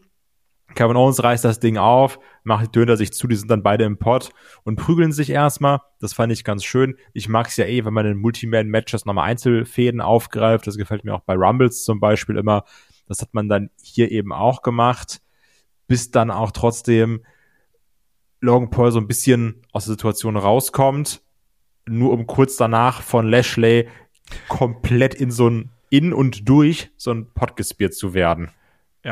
Das ist natürlich auch mal cool. Ne? Das knallt natürlich und das ist auch in der Halle natürlich ein, ähm, ein großer äh, Moment einfach. Also Lashley dann hier doch schon recht dominant, kassiert dann aber auch kurze Zeit später von Drew McIntyre den ersten äh, Claymore Kick, wird dann wieder zurück in den äh, Ring gerollt, aber es kommt noch nicht zum Pinfall. Ähm, Lashley rappelt sich dann hoch, versucht hier den Hurtlock gegen LA Knight zu zeigen. Ähm, das klappt nicht. Ähm, Drew McIntyre mit der zweiten Claymore hinten dran und damit ist dann Lashley auch endgültig eliminiert. Ja, und dann sehen wir hier natürlich dann durch das Ausscheiden von Lashley, der dann auch hier mit dem angeschlagenen Arm so ein bisschen, so ein bisschen Hilfe braucht, quasi, sehen wir erstmal noch so einen, ähm, ja, kur- kurzen Kampf zwischen LA Knight und Drew McIntyre. Ähm, LA Knight, der dann auch noch wirklich nochmal aufräumt. Auch hier wieder dieses Motiv, jemand, der gleich ausscheidet, der muss erstmal noch ähm, die großen Aktionen austeilen können. Er zeigt dann seinen Step-Up Superplex aus der Ecke, wo er also auf den Turnbuckle springt und den Superplex runter zeigt. Ähm, es gibt den BFT, den Blunt Force Trauma, gegen Orton, gegen Drew McIntyre. Und dann, aus dem Nichts, kommt dein Papa, AJ Ja. Styles, an und verhaut hier deinen anderen Papa, LA Knight. Kai, was ist denn deine, deine Familie los? Was läuft da Ja, schief? weiß ich auch nicht. Ich gehe da meist in mein Zimmer und mache einfach laut Musik an und höre irgendwie so Blink 182 oder sowas. Äh, wenn die sich wieder im Wohnzimmer streiten, da habe ich nicht so viel Lust drauf. Nee, aber ähm, so, ich habe gestern noch kurz mit Chris geschrieben und er hat er hat's schön zusammengefasst, wenn man da mal überlegt, dass AJ Styles LA Knight so sehr hasst, dass er extra nach Australien fliegt, um ihm da das Chamber Match zu kosten. und ich finde das eine Hingabe. Unter diesen Gesichtspunkten ähm, finde ich dann auch okay. Also ist natürlich schade. Ich bin auch ehrlich gesagt nicht so der Freund davon, dass man jetzt einfach immer in Chamber Matches auf ei- eingreift. Das hat man einmal geil gemacht. Und das war Shawn Michaels gegen Undertaker damals, als er doch wirklich so von unten dann da durchgekommen ist und nicht nur, ja, ist halt eine Tür und die mache ich jetzt einfach auf, weil dann brauchst du da auch nicht die acht Refs vorstehen haben. Du, klar, natürlich, die Catcher sind alle stärker und die, wenn die sagen, mach auf und der nicht aufmacht, dann gibt's eine geballert, ne? Aber ich finde es halt immer blöd, diese Matches. Das ist konzipiert, um Leute draußen zu halten. Ach, blöd, hat nicht geklappt. Nichtsdestotrotz auch hier, AJ greift ein mit dem Stuhl, kloppt mehrfach auf ähm, LA Knight ein, was dann Drew McIntyre die Chance gibt, LA Knight zu pinnen. Also LA Knight ist raus. Wir haben jetzt die Fehde. Es wird dann höchstwahrscheinlich LA Knight gegen AJ Styles geben. Kann eine geile Fehde sein. Man muss ganz klar sagen, AJ Styles promomäßig also hat im Ring häufig mehr überzeugt als am, am Mikrofon, muss man ganz klar sagen, bei aller Liebe auch. Trotzdem, ich glaube, das könnte ein geiles WrestleMania-Match sein zwischen den beiden. Ähm, cooles Programm. Ich sag mal, damit fällt so ein bisschen mein Plan zwischen LA Knight und Logan Paul hinten über. Ja. Ja. Gucken, ob, ob deiner mit Kevin Owens und ähm, Logan Paul auch hinten überfällt. Das werden wir gleich nochmal sehen Wahrscheinlich auch. Was da so ist. Nichtsdestotrotz, man hat hier das Ding aufgebaut. Drew McIntyre wieder, wie auch schon bei seiner Qualifikation, so ein bisschen Nutznießer, ne? Ja. Wieselt sich hier durch, ist in Anführungsstrichen nie der Beste, aber gewinnt dann trotzdem, weil, ja, weil er abstaubt, ne? Ja. Weil er profitiert von anderen Umständen. Kommen wir auch gleich nochmal zu. Auf jeden Fall, Ellen Knight ist raus. Und direkt danach sehen wir draußen eine Aktion, die ich auch fies fand. Es gibt diesen Brainbuster von Kevin Owens ähm, mit Logan Paul auf sein Knie. Auch eine ekelhafte Aktion, oder? ja, das stimmt, das stimmt. Ja, und dann haben wir hier wirklich auch nochmal so eine, so eine Offense-Phase von Kevin Owens erneut, ne? Der fliegt gleich raus. Was könnte das grad, bedeuten? genau, weil er gerade nochmal hier wirklich dann loslegt, springt dann die äh, Swanton ähm, auf Orton, will dann auch gegen Drew McIntyre die Swanton zeigen, der zieht aber die Knie hoch, fiese Landung. Also da, da knirscht sowohl der Rücken als auch die Knie von Drew jo. McIntyre. Ähm, man denkt, es gibt hier die äh, Claymore, stattdessen gibt es eine Pop-Up-Powerbomb von äh, Kevin Owens. Ähm, dann mischt sich noch hier Logan Paul mit ein, der wird aber einfach per Stunner abgefrühstückt. Und äh, dann soll es gegen Randy Orton die Pop-Up-Powerbomb geben. Der übrigens sehr geil gesellt war, der Stunner. Der sah sehr cool aus. Das stimmt, ja. Ähm, ja, und dann Orton steht dann quasi Pop-Up Powerbomb. Da habe ich auch ein bisschen gezuckt, weil er auch da so ein bisschen das Knie noch verkauft hat, ne? Aber stattdessen gibt es dann eben hier den RKO und äh, dann nach einer kurzen auch mit der Rückenwehphase ähm, den Pin. Also Kevin Owens der nächste, der hier raus ist. Und die letzten drei sind dann eben Drew McIntyre, Randy Orton und Logan Paul. Und hier hat man es äh, nicht, nicht ganz so krass gemacht wie jetzt schon im ersten Match, aber auch hier haben wir dann im weiteren Verlauf keine große Schlussphase eigentlich gehabt. Also es ging alles dann relativ fix am Ende, Kai. Ja, das stimmt. Also auch da natürlich, du hast ja die finalen drei mit äh, Logan Paul, McIntyre und Randy Orton, die natürlich dann auch da wieder so ein bisschen, ich sag mal, sich Zeit nehmen, nett gemeint, ne? Mit, mit dem Stairdown, den es dann eben gibt. Und dann geht's ja auch viel hin und her. Und er hat natürlich wieder seine Breast Knuckles dabei, ne, weil ja. ist jetzt ja auch hier erlaubt, muss man ja auch gar nicht verstecken, kann man auch offen zeigen.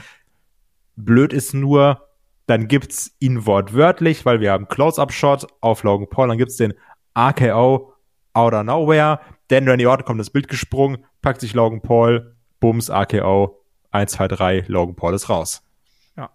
Davor haben wir noch eine kleine Highlight-Aktion natürlich gehabt, nämlich diesen Crossbody vom Pot also von äh, Logan Paul. Aber der sah auch nicht so ähm, toll aus, muss man sagen. Nee, der, der ist auch schlecht äh, eingefangen worden, muss man sagen. Da war die Kamera nicht ganz richtig. Und jetzt haben wir dann eben die letzten beiden, Drew McIntyre, Randy Orton. Ja, und da geht es dann auch hier noch so ein bisschen ähm, hin und her mit den großen Aktionen. Ne? Randy Orton will dann den RKO zeigen, Drew äh, weicht aus, Orton dann eben mit dem DDT ähm, durch die äh, Seile. Ähm, es soll wieder den RKO geben, der wird dann aber in den äh, Spinebuster gekontert. Drew McIntyre zählt dann hier die Claymore an, aber Orton kollabiert quasi. Und da geht auch diese Geschichte äh, mit dem Rücken so ein bisschen natürlich mit rein. Ne? Also quasi, es, es geht nicht mehr. Ortons Rücken hält nicht mehr durch für dieses Match. Drew, ja, ne, denkt sich schon, ich kann nach CM Punk so die nächste Kerbe hier in meinem, äh, in meinem Bettpfosten ritzen. Ne? Der nächste WrestleMania-Ausfall, dem ich hier ähm, geschuldet bin. Naja, es ist dann aber eine Finte letztlich von Randy Orton, der dann aufspringt und Drew McIntyre den RKO verpasst. Und in dem Moment, wo quasi Orton ja kurz jubelt, weil er hier den RKO durchgebracht hat, kommt dann Logan Paul mit den Brass Knucks out of nowhere, mit dem Schlagring out of nowhere, haut ihn um. Ja, und dann ist es das auch. Drew covert Orton und nach knapp 37 Minuten ist das ganze Ding hier gelaufen. Also Drew McIntyre äh, gewinnt das Ding auf fiese, schmutzige Art und Weise. Auch da wird er Nutznießer. Ja, genau. Und wird dann jetzt auch bei WrestleMania 40 auf äh, Seth Rollins treffen. Ja. Ähm, glaubst du, so wie man Drew McIntyre jetzt präsentiert, ne? Also, wir haben ja nichts gehört. Wir wissen jetzt ja nur, Vertrag läuft kurz nach Mania aus. Ja. Ich glaube, der resigned. Ich glaube, der hat vielleicht sogar schon resigned, oder? Sonst wird man jetzt das so nicht machen. Weil du gibst jetzt ja keinem ein WrestleMania-Title-Match, der geht. Naja, das haben wir auch mit, mit Edge und Daniel Bryan äh, damals anders gesehen. Aber äh, ich glaube, dass McIntyre gerade ja. in, seiner, in seiner aktuellen Rolle so zufrieden ist und der hat ja mega Bock. Also das macht ihm, glaube ich, enorm viel Spaß. Die er seit ungefähr vier Wochen gefunden hat. Ja. Ja, aber es ist eher, es ist halt wirklich so, wie du sagst. Ne? Also es, es passt halt auch. Wir haben da ja auch so ein paar Gags drüber gemacht. Oh, das war der Schwertyp, das war der Onkel, der irgendwie Märchen erzählt und keiner hat Bock auf ihn.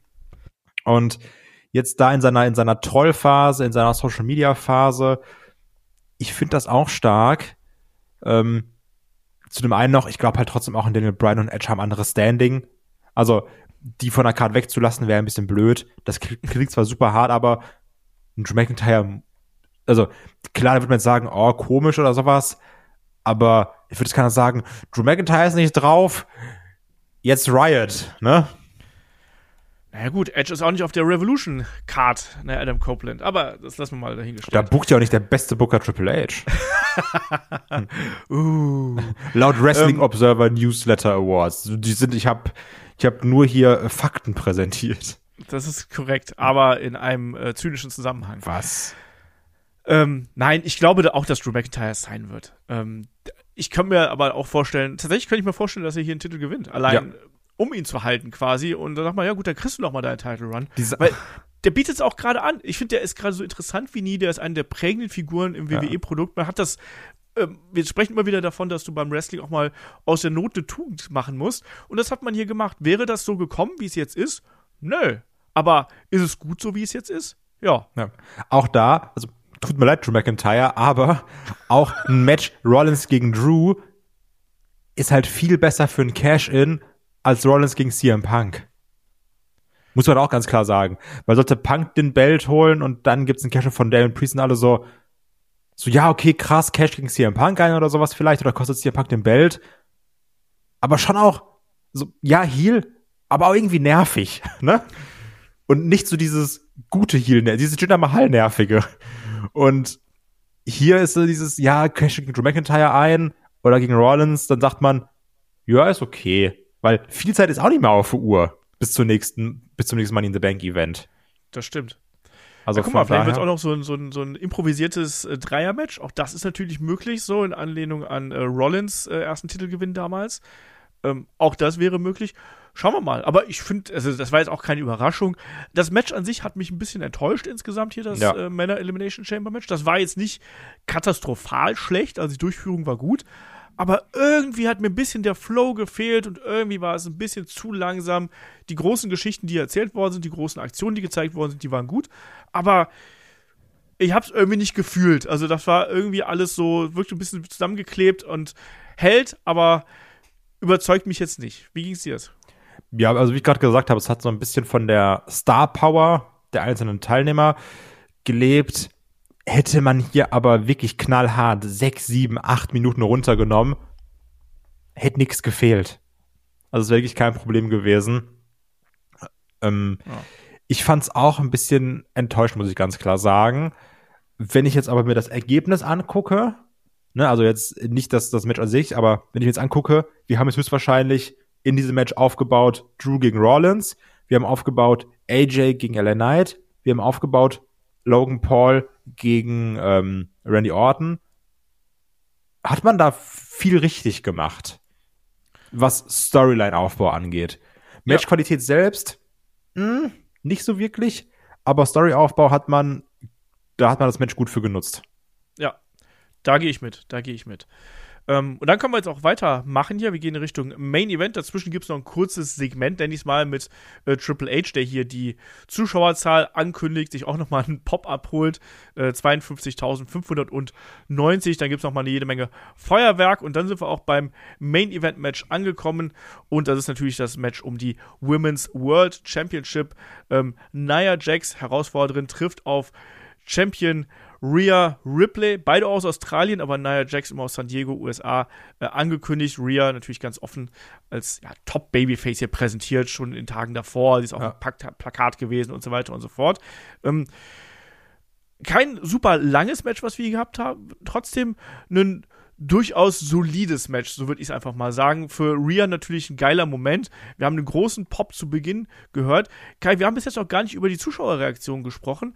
Ähm, wie hast du die hier gesehen? Also ich habe so nachgedacht, noch ein bisschen drüber nachgedacht, ein bisschen reingehört. Ähm, und ich finde, die Zuschauer haben so ein bisschen gebraucht. Die haben sich so ihre Momente ausgesucht, um richtig laut zu werden. Aber wenn sie laut waren, dann waren sie richtig laut. Ja, finde ich auch. Also es war ja auch der Vergleich, ja, es ist nicht wie Puerto Rico oder sowas, ne? Ich mir auch denke, klar, da ist auch nochmal irgendwie eine andere Kultur hinter. Die Leute sind vielleicht auch einfach mehr outgoing. Hier, du hast 52.000, keine Halle, wo du sagst, wir haben hier so Hexenkessel-Feeling, du hast kein Dach drüber, Sound geht nach oben hinweg, da kommt halt viel zusammen. Und dafür war die Crowd doch gut da und laut. Ich bin komplett bei dir, wo ich sage, ja, die haben sich so ein bisschen ihre Momente rausgepickt. Das war mal mehr, mal weniger. Auch hier, also ähm, ich glaube auch, das fällt einem noch mal ein bisschen mehr auf, wenn man das Ding dann auch eben alleine schaut und nicht im Stream und noch so auf den Chat achtet, ich noch mit dir laber und dann eigentlich den Ton des Events bisschen niedriger habe. Aber so beim zweiten Gucken merkt man doch schon, ja, die Crowd war halt da, die Crowd hatte auch super Bock auf Rhea Ripley. Ähm, und zum Match selbst, es war natürlich dann auch phasenweise sehr basic. Es war dieses klassische, beide sind super stark und super tough. Trotzdem, Rhea als Babyface muss erstmal ein bisschen einstecken. Ähm, ich finde die Aktion, die eine Nia Jax gebracht hat, gerade mit diesen Simone Drops, dann erst einen normalen Simone Drop, dann Simone Drop vom Top Rope, eine schlechte Stretch Muffler Submission, wo man gesagt hat, vielleicht auch Druck irgendwie am Knie anbringen und nicht an der Wade, aber ey, wer bin ich schon? Ähm, dann trotzdem auch gemerkt, ja, ist nix so, dann Transition in diesen äh, Half Boston Crab. Also da waren coole Sachen bei. Man muss schon, man hat auch sehr stark gemerkt, das Moveset von Anaya Jax ist halt super limitiert. Es ist häufig dieses, ich renne dich halt entweder um, so Close mit meinem Körper mäßig, oder zeigt eben Simone Drops oder Annihilator. Trotzdem hat man damit dann gut gearbeitet, weil man dann auch das genutzt hat, um dann Rhea gut aussehen zu lassen, dass sie eben die Sachen einsteckt, trotzdem nicht gepinnt wird, davon zurückkommt. Also, weil Rhea wurde ja schon im Vergleich zu Rhea Ripley Matches phasenweise schon stark dominiert. Dann muss er noch durch den Tisch gehen, was auch beim Simone Drop eingeleitet wird, ähm, der dann es aber dann nicht bringt. Dann gibt diesen Elbow vom Stuhl, der auch fand ich gut, der auch echt hätte gefährlich enden können, aber ich fand, du hast es ja auch gesagt, es war vielleicht geplant, dass dann der Tisch schon beim Simone Drop kaputt geht. Dann hat man dann eben, und da hat dann Nia Jax improvisiert, geht auf den Stuhl, zeigt einen Elbow Drop, war gut gemacht, hat den Job auch, also gets the job done, Tisch ist kaputt gegangen. Ne, wie gesagt, also gerade das Risiko, das hätte auch blöder aussehen können. Stell dir mal vor, du springst dann eben nicht zu weit, weil der Stuhl nach hinten wegkippt oder sowas. Also ich finde, das haben sie echt gut gelöst. Dann natürlich auch Rhea, die nochmal aus dem Annihilator auskickt. Also da hast du wirklich vieles gezeigt, ähm, was auch im Rahmen des Möglichen war in diesem Match mit Nia Jax, meiner Meinung nach.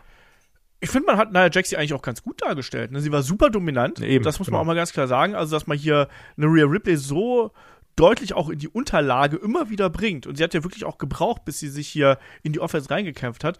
Ähm, das hat man, das hat man gut gemacht. Man hat Nia Jax als ganz deutliche Bedrohung dargestellt. Rhea Ripley musste auch äh, teils ihr Moveset umstellen quasi. Sie konnte nicht so ihre Kraft ausspielen, wie sie es vielleicht gegen kleinere Gegnerinnen kann. Das haben wir schon zu Beginn gesehen, wo es dann einen Runner gegeben hat zum Beispiel oder dann auch im späteren Verlauf, wo wir noch einen äh, Dropkick zum Beispiel gesehen haben. Alles nicht so typische Aktionen. Auch einen ziemlich hässlichen Frog Splash haben wir natürlich ja. gesehen. Ähm, This is for Dom und solche Sachen. Ne? Also man hat hier schon ziemlich klar gemacht, dass Nia Jax ähm, die, die stärkere einfach von beiden ist und dass Rhea sich da irgendwie was anderes überlegen muss. Ne? Und äh, auf der anderen Seite äh, hat man es aber dann auch geschafft, dass Rhea auch da stark ausgesehen hat, weil sie zum Beispiel aus dem Annihilator ausgekickt ist. Ne, wo bis jetzt, glaube ich, noch niemand ausgekickt ist, was auch schon mal eine, eine große äh, Nummer gewesen ist. Äh, ja, natürlich, Nia Jax wird nie die beste Wrestlerin sein, muss man ganz klar sagen. Ne? Aber jetzt hier in dem Match, finde ich, hat die einen guten Job gemacht. Ähm, auf der einen Seite hat sie dieses Standing, was man ihr gegeben hat, das hat sie hier gerechtfertigt, wie ich finde. Das war absolut in Ordnung, was wir da gesehen haben. Ähm, und äh, auf der anderen Seite hat sie aber auch Rhea Ripley da gut aussehen lassen, ne? Auch mit dieser, der Kick-Off beim Annihilator oder dann auch äh, der Abschluss mit diesem großen Superplex, den wir dann gesehen haben und anschließend dann der Riptide. Das spricht immer für Rhea Ripley natürlich auf der anderen Seite, aber da brauchst du eben auch eine Gegnerin wie Nia Jax dafür, dass die es gut aussehen lässt. Also, wenn du da eine kleinere Gegnerin hättest, dann wird Superplex nicht so wirken, dann wird so ein Riptide nicht so wirken. Und hier hat das dann schon entsprechenden Impact gehabt. War es das geilste Damen-Match, was wir jemals gesehen haben? Nein. War es das beste Rhea Ripley-Match, was wir jemals gesehen haben? Nee. Aber auch hier wieder hat es im Hinblick auf WrestleMania, hat den äh, Sinn und Zweck erfüllt und hat es auch jetzt hier diese Fehde entsprechend abgeschlossen. Absolut. Naja, sah gut aus, sah dominant aus. Hier Rhea, Kämpferin, Lokalmatadorin, hat sich wieder zurückgefeitet, hat unfassbar viel eingesteckt. Ich war positiv überrascht, ne? muss ich ganz klar sagen. Ich fand das unterhaltsam. Auch hier hätte vielleicht auch da wieder zwei, ein, zwei Minuten fast noch kürzer sein können. Ich glaube, ja. länger hätte es nicht sein dürfen, nee. Äh, weil, weil da auch gefragt worden ist im, im Chat, so, oh, ne, hätte fast noch länger gehen können. Nee. Glaube ich nicht. Glaube ich auch. Also, ich, ich habe mich sogar schon gewundert, weil hättest du mich jetzt nach dem Match gefragt, wie lange ging das, hätte ich gesagt, so boah, 10, 12 Minuten. Ja. Als ich jetzt gesehen habe, boah, es ging 14, 15, habe ich gesagt, ach, guck mal, hätte ich jetzt so gar nicht eingeschätzt. Ist ja eigentlich immer ein gutes Zeichen, aber ich finde, es hätte trotzdem nicht länger gehen dürfen, weil es war dann auch vorbei, als es hätte vorbei sein sollen, meiner Meinung nach. Nee, die drei, also ich habe äh, im, im, Stream noch gesagt, ähm, ich merke, dass ein bisschen Spannung bei mir aufkommt. Und das, das war vollkommen okay. Ich hab, niemand hat hier mit dem Titelwechsel gerechnet. Nee. Ne? Ähm, und deswegen, das hat man richtig gemacht. Das hat man richtig gemacht. Ähm, das war jetzt auch nicht der größte Main-Event in der Geschichte natürlich. Nee. Muss man auch ganz klar sagen. Aber ähm, für Rhea natürlich ein geiler Moment, auch dass sie dann nochmal mit ihren, äh, mit ihrer Familie feiern konnte, äh, wie 13 Familienmitglieder am Ring. Das war dann nochmal schön zu sehen. Und jetzt kriegen wir dann eben bei WrestleMania das Titelmatch zwischen Becky Lynch und Rhea Ripley, First Time Ever. Da habe ich auch Lust drauf. Wenn das nur halb so gut wird wie Charlotte gegen Rhea Ripley von letztem Jahr, äh, bin ich fein damit. Kai, jetzt wieder die Frage. Ähm, wir sind am Ende der Show angelangt. Wie viele Bananen bekommt denn Elimination Chamber No Escape von dir, von 1 bis 8? Also ich muss ganz klar sagen, viel, wirklich viel von meinem Spaß des Events hing auch damit zusammen, dass wir es im Stream geschaut haben. Ne? Also da, das muss man wirklich ganz klar sagen. Das war, da war wenig herausragendes. Was in Erinnerung bleibt, ist definitiv, definitiv Tiffany Stratton. Ähm, und bei mir aus persönlichen Gründen, weil ich es einfach mag, das Tag-Title-Match. Hat man im Chamber-Match vieles richtig gemacht? Ja, definitiv. Ich mag, dass man da Fäden aufbaut, ich mag, dass man das nutzt. Ist es ein Match, was ich mir nochmal angucken werde? Also, ja, nachher mit meiner Frau, zwangsweise, aber eigentlich sonst nicht. um hier ganz klar ehrlich zu sein. Ähm, also, was ich mir jetzt so, wo ich, wo ich irgendwo auf dem Sofa sitze und sage, ich habe jetzt nochmal Bock auf ein Chamber-Match, das gucke ich mir an, wird es auch nicht sein, ne?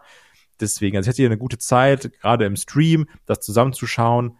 Aber es war jetzt kein herausragendes Event, das muss man ganz klar sagen. Ich überlege jetzt nur, ob ich sehr hart sein soll oder nicht so hart. ich bin dafür, dass man jetzt auch irgendwie mal härter bewertet, weil ich, ich, ich bin jetzt irgendwie kein Freund mehr davon zu sagen, ja, war ein gutes Event, deswegen gebe ich mal mindestens vier Bananen oder sowas, ne? Ähm, deswegen, ich würde jetzt hier viereinhalb geben. Bin da relativ hart. Bin ich aber auch bei dir. Ähm, ich habe auch vorher überlegt, ich finde, das ist ein, ein solider bis guter Event. Also in Schulnoten wäre das eine, so eine, mal war es eine 3, dann vielleicht, wenn man gut, wenn man, wenn man nett drauf ist, gibt es vielleicht auch eine 3 plus oder sowas. Aber ich bin ja auch äh, zwischen 4 und 5 äh, hätte ich, hätte ich meandert. Und am Ende vom Tag bin ich da, glaube ich, auch bei einer ich glaube, ich bin auch bei einer viereinhalb. Ich schließe mich da an. Fünf ist, glaube ich, auch schon wieder ein bisschen zu hoch gegriffen. Bemessen auch daran, dass ich das Männer Elimination Chamber Match auch echt nicht so gut fand. Ja. Also das, äh, wie, wie, du gesagt hast, ne, das ist zwar vom, vom äh, Storyaufbau, vom WrestleMania-Aufbau her war das gut, die gezeigte Action war auch okay. Aber wenn du dafür überlegst, dass das eben dann auch weit über die 30 Minuten gegangen ist, war mir das da auch ein bisschen zu wenig. Und da habe ich dann schon gedacht, dass man da auch ein bisschen mehr All-In wirklich geht. Ähm, hat man nicht gemacht. Main Event war okay, war jetzt aber auch nichts. Aber im Endeffekt hast du eigentlich so einen, ich sag mal so, hast du dieses Elimination Chamber Match der Frauen, was so zur Hälfte wirklich gut war und zur anderen Hälfte was Naomi, wenn man ganz böse ist. Ähm, aber da hat eben am Anfang so ein bisschen was noch ein bisschen geholpert. Ähm, und dann hast du eben ein gutes Tag-Match gehabt. Ich fand das Segment auch nicht so stark. Vielleicht gehe ich auch sogar auf eine 4 runter. Also irgendwie sowas, viereinhalb, vier, so um den Dreh ähm, bin ich da dabei. Ähm, war trotzdem unterhaltsam zu schauen, so ist es nicht. Aber ich glaube, gerade wenn man es sich jetzt nicht live anschaut und man kann hier und da so ein bisschen die Werbung skippen, dann hat man da auch wirklich so ein bisschen Füllmaterial, was man, was man los ist quasi.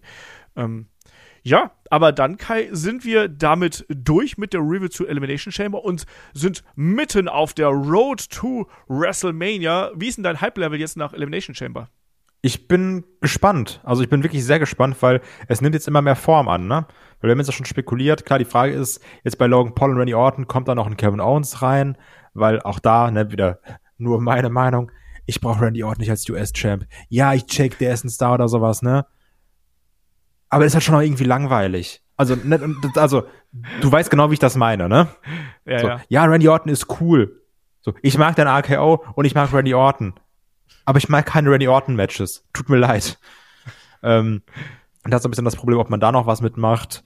Auch wenn es natürlich nicht mein Wunschmatch ist. Ich finde eigentlich die Paarung, die Paarung der Papas zwischen Ellen Knight und AJ Styles ist auch wirklich eine geile Paarung, die ich auch gar nicht so auf dem Schirm hatte. Das könnte aber auch cool werden. Ähm, Gerade weil auch, glaube ich, ein AJ Styles hoffentlich nochmal ein anderes gutes Match aus LA Knight rausholen kann. Also wir haben ja auch im Stream angesprochen, AJ gegen Nakamura damals hat es nicht so geklappt, was auch immer das damals war. Ähm, also ich habe Bock, es, es nimmt immer mehr Form an, wir kriegen immer mehr Matches und Matches. Wir haben jetzt eigentlich alle vier World Title Matches haben wir gesetzt. Gucken, was jetzt noch um die Tech Belts wird. IC Champ, mal gucken, was man damit noch macht. US Belt haben wir jetzt quasi eine grobe Richtung. Also wir haben jetzt anscheinend auch schon das erste Match, was Non-Title ist. Also ich, ich mag's. Es nimmt immer mehr Form an. Es wird, ja, also ich habe wirklich Bock. Es wird, glaube ich, eine starke Mania. Trotz Umplan und Verletzungschaos. Ja, muss man auch ganz klar sagen. Also es war natürlich auch ein bisschen durcheinander jetzt im Vorfeld. Wir haben natürlich auch noch keine Auflösung für die Bloodline-Geschichte, fürs äh, Geschehen um Cody, Rollins, äh, Roman Rock. Das wird uns auch noch die nächsten Wochen begleiten und das macht man auch clever. Man hat es jetzt wirklich über eine lange Zeit aufgezogen, natürlich mit diesem, ja, mit diesem kleinen Dämpfer dazwischen. Äh, ne, hier, ach, übrigens, ich habe The Rock mitgebracht, ja, der, der kämpft jetzt dann, okay, schade. Ähm, ich bin nicht bei WrestleMania. War ein bisschen doof, ne? aber ich glaube, dass man da auch so ein bisschen äh, ja, im Notfallmodus gelaufen ist. Und wenn das jetzt dann schlussendlich doch in einer guten WrestleMania mündet, dann kann ich damit auch ganz gut leben. Aber wie du schon sagst, es nimmt alles langsam Form an.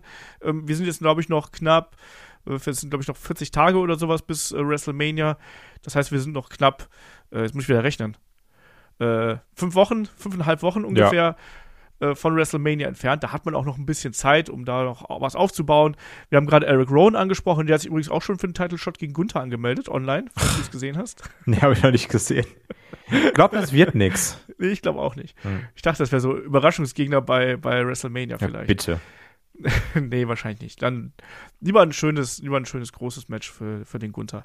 Ja, ja weil hat auch noch, also ne, auch da wird man noch gucken, was kommt, weil gegebenenfalls ist jetzt ja auch dann Jimmy J. Uso auch verplant in einem Einzelmatch gegeneinander. Also mal gucken. Also da muss man ja auch umplanen, weil da wird jetzt ja zu 99% Brock Lesnar eingeplant gewesen sein. Ja. Vielleicht wird es doch Braun Breaker, vielleicht macht man ein Gunther for the Gold Gauntlet oder sowas. Wir werden sehen. Ey, Ladder Match. Im Zweifelsfall immer ein Ladder Match, ja. ganz genau. Ganz, ganz genau. Nee, aber dann sind wir an der Stelle durch mit der Review zu Elimination Chamber. Nächste Woche blicken wir zurück auf die Rhodes Family, dann auch wieder powered by WWE 2K24. Dankeschön da nochmal an die äh, Freunde von 2K Games für euren Support. Äh, wir freuen uns auf das Spiel, wir freuen uns natürlich auch hier über die Zusammenarbeit. Das ist jedes Jahr ein Fest. Kai, abschließende Worte. Roads to WrestleMania könnte man sogar sagen. Boah. Sehr gut. Dann äh, mache ich jetzt hier den Deckel drauf und sage Dankeschön fürs Zuhören, Dankeschön fürs dabei sein und bis zum nächsten Mal hier bei Headlock, dem Pro Wrestling Podcast. Macht's gut. Tschüss. Tschüss.